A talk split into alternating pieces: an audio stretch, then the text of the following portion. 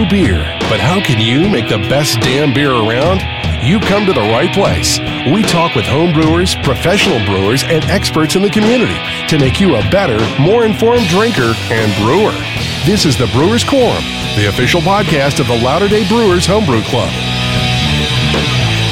Hey, everybody, and welcome to the Brewers Quorum podcast. This is the official podcast of the Lauter day Brewers. I'm sitting here with Andrew Ayers, the president of the Lauter day Brewers, and Mark Imre, who is the events coordinator. I myself am Eric Openshaw. I'm the uh, communications director of this club. Wanted to start out today. If you noticed, we have a name for the podcast, you guys. How exciting is that? It's very exciting. It's very Super exciting, exciting. right? That means that someone has just won $25 to Salt City Brew Supply, and that person would be Who is it? Ed Sandusky. Ooh, Ed. Oh, look at that. Long-time member. Yeah, long-time member Ed. Uh, so congratulations to Ed for winning that $25 gift certificate to Salt City Brew Supply. So let's start out a little bit. I'm going to actually turn it over to Mark Imre today because uh, he's the events coordinator. He knows he's the events guy. He's the guy that we all go to to find out what exactly is happening in the community. So what is going on right now? What do we have coming up? Yeah, we got a lot of things coming up in the club. I mean, just yesterday we finished up the uh, Real Home Opener Homebrew competition. Yeah, how much fun was that? you that was a lot of fun. I Good mean, we had at time. least six or seven different club members representing Yeah. there, um, and a bunch of other community members, which was a great event. Um, our next event, though, coming up is going to be on March 18th. It's our first big brew day of the year. We're going to be trying to do a couple of those throughout the year. Um, it's going to be held at one of the club members' house. Uh, more details will be out on the website and in the next club meeting. Um, but we'll be able to bring your gear over to a central location, brew up some recipes, share some food, share And some that's laughter. the AHA one, right? Um, potentially. Potentially. Yeah, it's uh, it's not necessarily going to be their recipe, um, but it's uh, we might be able to do something in conjunction with that. Great. Um, we're also having our uh, next club meeting coming up on the twelfth. Um, that that's just before the brew, big brew day. Um, so I believe this one's a closed club meeting. So It's an open club meeting and it's going to take place at Shades of Pale, right? Yep, that's right. Uh, Marcio is going to be doing a little presentation on um, sort of his quality control that he does for Shades of Pale. Um, we'll also be handing out club membership cards. So if you haven't paid up for this year, make sure you pay up before that meeting. That way you can get your club gift. We have Yeah. a nice little gift picked out for everybody. The membership card is extremely important since Yes. obviously it gets you the 20 or the, the 25 the 5% off Yep. discount at Salt City Been right? getting ripped off this whole time. Yeah, exactly. getting 25%. Yeah. So uh, make sure you sh- show up for that one. It's going to be a good time. Um, and then our n- next event, which is uh, in conjunction with Salt City Brew Supply, is Lagerpalooza coming up on April 7th. Um, entries need to be in before, or May 7th rather. Entries need to be in before the end of April. Um, so if you got a lager that you like, you want to enter it into competition, it's a great opportunity. It's lagers only, um, so no ales this time. Um, but uh, it should be a good event coming up, sponsored by Salt City Brew Supply.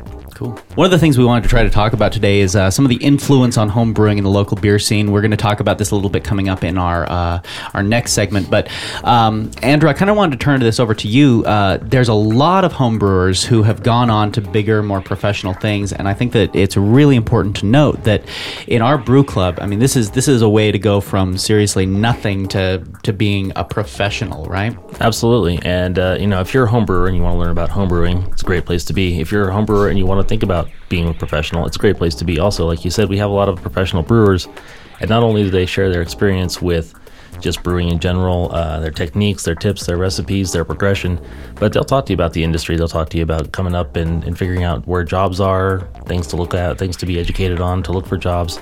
So uh, anybody that wants to do anything in the brewing industry will find someone to talk to at the uh, homebrew club. Yeah, there's always someone to talk to at the homebrew club, and that's that's what's such uh, such a great thing about our club is the fact that there's always someone who's going to be at your same level. There's always someone who's going to be better than you, and there's always someone who's going to be not as good as you. Which that's a cool thing because you can you can take on the people who are not as good as you and kind of bring them up to where you are. You can go to the people who are the professional brewers and say, "Hey, what can I do to make this this beer better?" Um, and you can talk to the people who are doing what you do right now. Maybe you're you're having some issues with uh, mash pH. I mean, something as simple as that, uh, and you can just talk to someone right across the table and say, "Hey, what what am I doing wrong?" Yeah, and if you if you think about the influence that we have on the beer scene, you talked about the influence. Uh, not so much that you know we, we don't run the beer scene. Obviously, we're a homebrew club, but with the professional brewers that come in, a lot of them will come in with their professional recipes or their beers that they've brewed at the brewery and say, "Hey, what do you think about this? I'm thinking about making this change, or I'm thinking about making that change." So we really do have a lot of impact on on what the Utah beer scene looks like and how it how it moves and the things that we do in the club. A lot of the times, the things that people brew in the club end up at the commercial breweries. Yeah. Or the ideas, the concepts for them. a lot of the professional brewers that are in the clubs are still avid home brewers, which are why they're members of the club. I mean, they brew on a 20 barrel, 200 barrel like system at their day job, but then they'll go home at night or on the weekend and then brew up something personal for them because at the commercial scale you have to do the same recipes over and over again. And homebrewing allows them to have that experimentation and that trial and error um, and just a little bit more creativity that a lot of us enjoy about homebrewing. Yeah. Um, and it's that's what it is. We're a homebrew club. We're not a professional brewing club. Exactly. Um, and so it's homebrewers of all skill levels, all walks and traits, and it's just a great place to gain knowledge from all those different people. Because even someone who's new into the hobby maybe is thinking about something in a different way than somebody who's been doing it for 20 years, and they're just stuck in their traditional ways of doing things. Yeah, and I know that something that we want to do, and this is something that you're spearheading, Mark, uh, going into the club uh, in the future. One of the things that you want to do is really start doing those big brew days on a more regular basis. I know personally it helps me to see how other people brew instead of just talking about it. Sometimes having that kind of visual and and hands-on experience. Yeah, right? having that social brewing environment, like it, it's really helped me as well because even if you're not there brewing on that day, you get to watch people, you get to see how they're doing it, ask questions as the, the day's going on.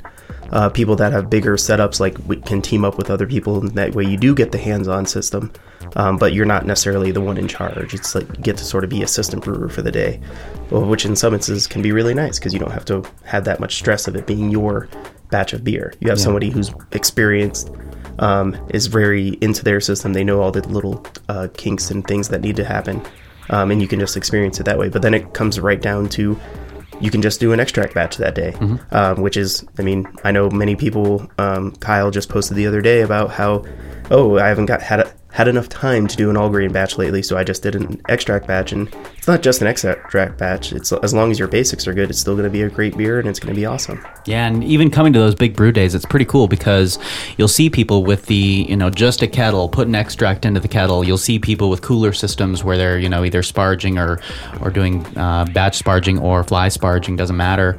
Um, but then you also see people who are having full electric setups, right? Who actually bring their whole HERMS systems in and yeah, their, actually their run it travel from there. HERMS yeah. system Yeah, that fits into the entire bed of the truck. Yeah. Yeah, Yeah, yeah, it's it's pretty cool. something I'd like to actually spend more time on in the clubs. You know, we talk a lot about recipes, we talk a lot about techniques, we talk a lot about just beer styles in general, how we brew them, what we do to, to achieve the result we want. But we don't talk a lot about equipment. We don't really share a whole lot right now with everybody. I think everybody kind of knows what everyone else has as equipment, but we don't really talk about those little things like Mark was mentioning, the little intricacies, the, the nuances of everybody's setup and how to account for that when we're talking about making the same beer. If I give you a mm-hmm. recipe, obviously you've got to make some changes Exactly. and I don't know what your system is, and you know it.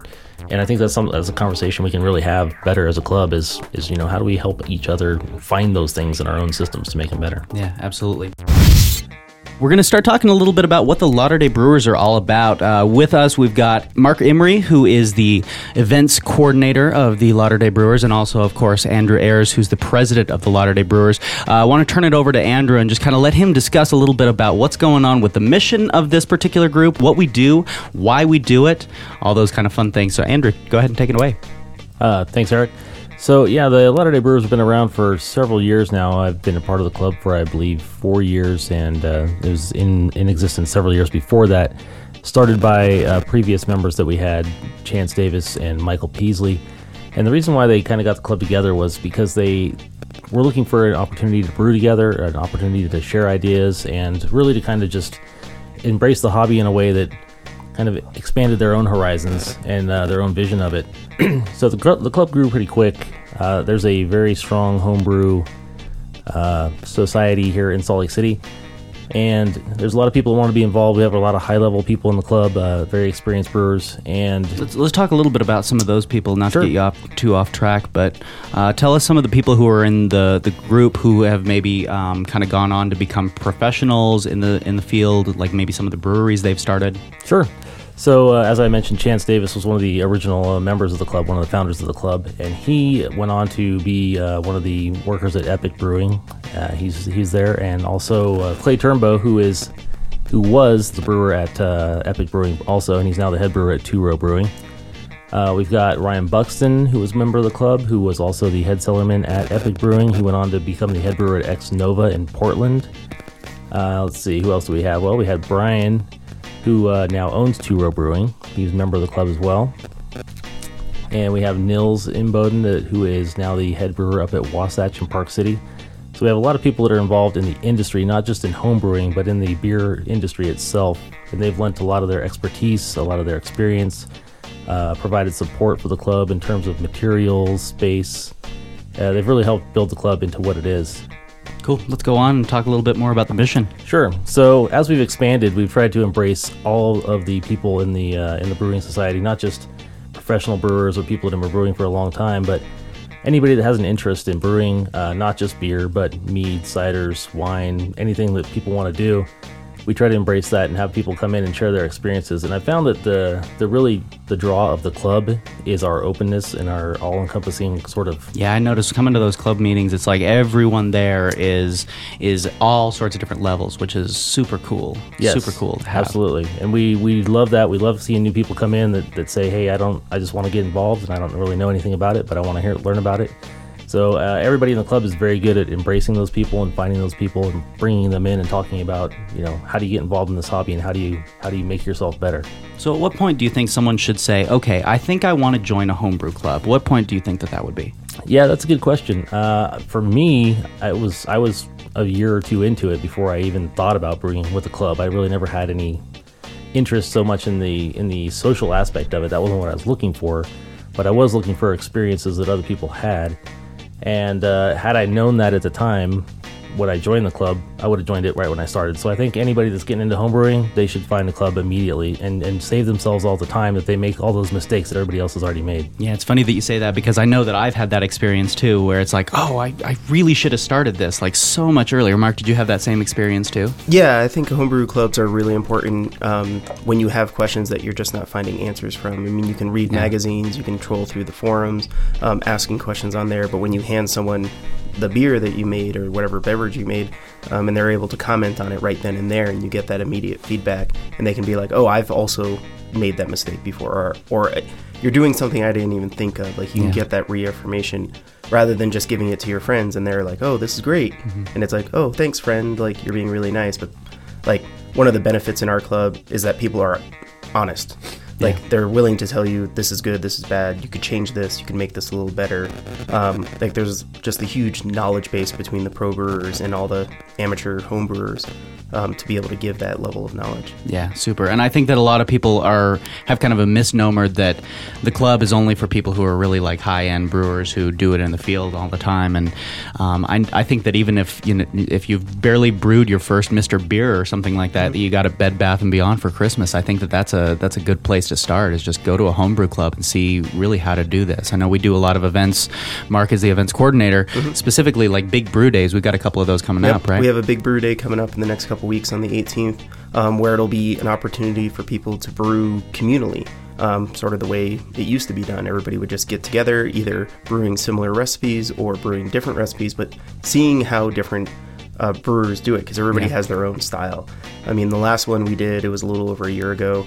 Um, I mean, we had a one tier like natural gas burner setup with keggles. We had somebody doing a cooler mash tun system with a 10 gallon boil kettle. I was doing a brew in a bag setup. Um, we'll probably have some extract brewers there just because that's an easier thing to do mm-hmm. on the travel scale. Um, so it's it's really nice to see everybody's style, and they all start from the same spot, but they're coming up with something a little differently of yeah. just their process that works for them. Yeah. Anything else you guys would like to add about what the club is all about and uh, kind of what we do? Yeah. I just wanted to mention, go back to what you said about uh, the fact that we got people of all experience levels and, and the fact that people may have this perception that the club is only for advanced brewers. And I've heard that a lot at uh, various events. People have said, well, I'm interested in your club, but it seems like everybody's so good and it's kind of intimidating to, to want to go there because I don't know everything. And I, and I tell them, how do you think we got there? How do you think we all produce good beer is because we spare, we spend the time together to, to learn about it. So come and join it, come be part of it. Yeah. Cool. Yeah, I think it's really about that social aspect of it doesn't matter where you are, who you are. I mean, not just experience levels, but we have women in our club. We mm-hmm. have retired individuals. We have young individuals. Like it's uh, really spans the entire gamut. Working professionals, people that are currently working at breweries or working in homebrew shops, but people that sit behind a desk all day as well. Yeah. Like it's engineers, scientists, like just laborers. Like it's that whole gamut of different people coming together with a central um, idea of something they want to try and make better. Yeah, if you want to make beer, this is a this is a good place for you. Absolutely. We're going to talk a little bit about recipe formulation. We're going to talk about a little bit of the stories behind some of these recipes that people have done and some of their brewing experience.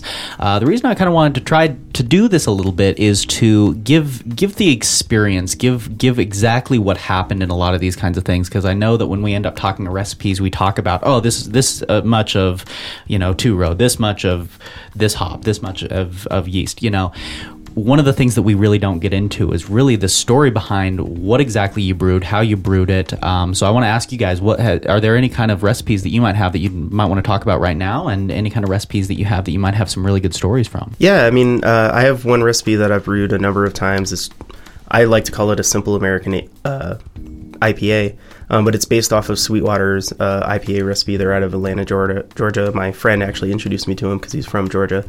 Um, and sort of the recipe, one of the major reasons I really enjoy making it is because it's simple.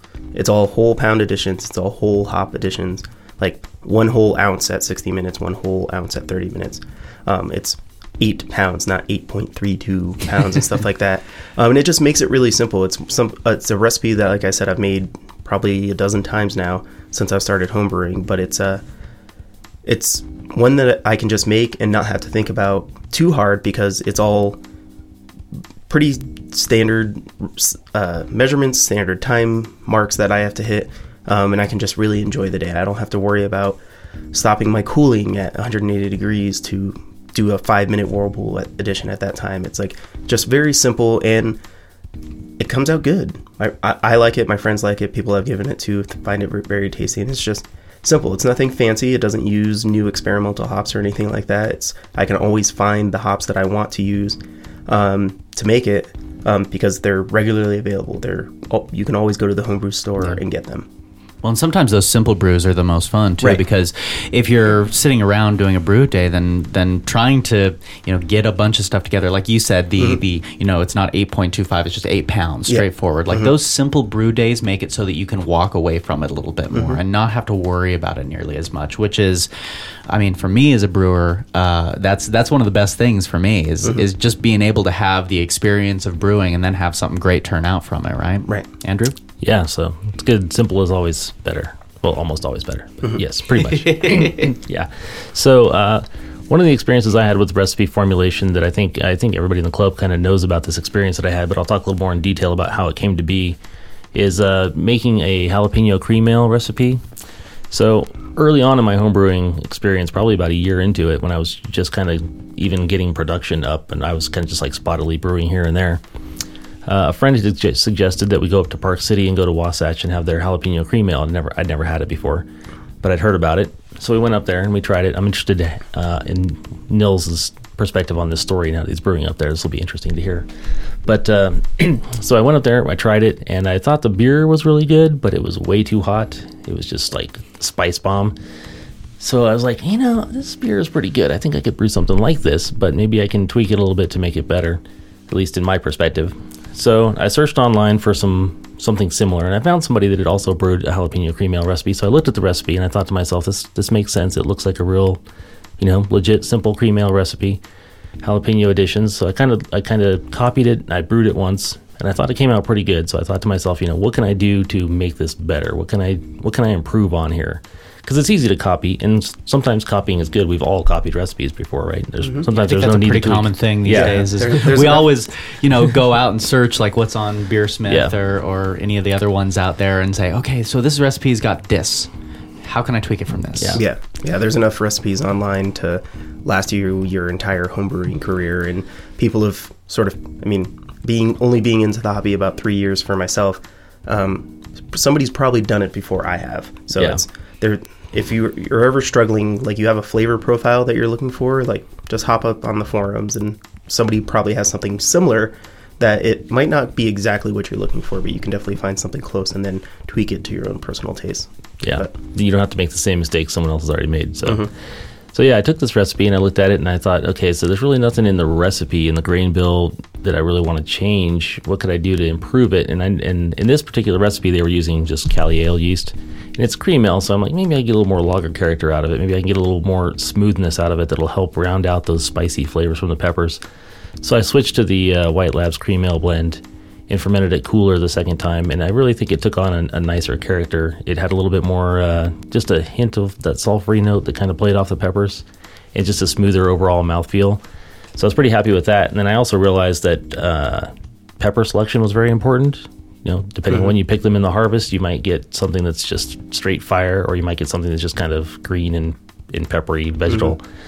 So I spent a lot of time kind of messing with the peppers to really get the right ones, and I found that really improved the beer. So I brewed it about three times, and the third time I entered it uh, in a competition over in Colorado. And in that competition, they were selecting pro am beers for Great American Beer Festival, and happened to be Left Hand Brewing selected that beer to brew. So I was pretty excited about that because I was still, again, I was still fairly new into my brewing career, and I'm like, oh, this is a pretty big deal. Um, and they were really excited about it. They told me like this is this is something way different than what we do. We're a German brewery that brews fairly traditional beers or British beers, also European beers, and this is really not something that's our thing. So they were really collaborative about it. They were like, you know, you, you tell us how to brew this beer. We're not going to tell you how how to make beer. We're brewing your beer. So I, and I didn't have any experience with the professional system, right? So I go over there to brew this beer, and we're we're getting ready to mash in, and they were like, "So we've never used corn before. we don't know how to use corn. So tell us what we need to know about corn." And I'm like, "I just throw it in there, man. Just cut the bag open and throw it in. You're good." So uh, same thing, like the peppers. The the brewer had a farmer contracted to provide the peppers, and you know he, he's like, "Come to my house, show me how we're supposed to you know grill these things and, and get them all set up." So it was very interactive, and I got a lot to I got a lot uh, of input on how the recipe developed over there too, and the things that needed to be tweaked for their system, and and just get some understanding about the difference between the homebrew scale and the production scale, especially on the size of their their brew house. And so it was kind of interesting to see the recipe was actually I wouldn't I wouldn't say it's way different. I mean the components were the same, but the way that it was produced was a lot different in their brewery than it would be on a homebrew scale. So uh, there's a lot of things that need to be tweaked, like Mark was talking about. The intricacies of everybody's system is very important, and that taught me a lot. Even though even though I thought the beer was a little bit different when it came out, I thought it was close enough that I, I felt like it was representative of what we were trying to accomplish, and I really understood the the process of making these things, all these components fit together. Yeah, I think that's something really important. Is I mean, using pro recipes, using online forum recipes, it's always adapting it to your home system. I mean, efficiency is an easy way to start. Like if you're doing all grain brewing, like if they claim an 80% efficiency, but you only ever hit 75, like that's going to change the alcohol content in the beer. Um, if they have certain things available to them because they live in a certain area, especially like pepper selection, um, peppers are different all the time, and you need to taste them before you do it. Like some might not work, some will work. It's always adapting to your own individual taste and your own individual um, preferences of how you li- like to brew. Because like some people, I, I know some recipes they're like I round a lot. I don't like to do quarter editions or eighth editions and stuff like that. It's like, well, it's just easier to do a half or full half or a full pound and stuff like that. And it'll be slightly different. It might not be exactly what they were doing, but that's good because that makes it yours. And it's still going to be good, hopefully. I mean, as long as you like it. But I think that adaptation to different systems is important to understand for a lot of newer brewers and experienced brewers because they get stuck into their own system and they move like three blocks down the road and water's different. So you got to be able to adapt and change. I want to thank everyone for coming and joining us for the official podcast of the Lauter Day Brewers, the Brewers Quorum. This is the very first one that we're doing. So thanks to Mark Imre for coming out and uh, hanging out with us. Thanks for Andrew Ayers for hanging out with us. Wanted to remind everybody you can find us online. LauterdayBrewers.org is the easiest place to go. Uh, we're also on Facebook, Twitter, Instagram. Make sure you subscribe to this podcast. And if you have any questions or any comments, leave them below on whatever uh, place you're finding this podcast on. Thanks, everyone, and uh, we'll see you next time.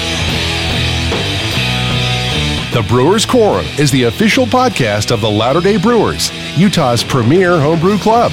Visit lauterdaybrewers.org for more info or to join. Today's episode was produced by Eric Openshaw and ESO Audio Arts. Music by Eric Openshaw. Special thanks to Salt City Homebrew Supply. Cheers, everybody.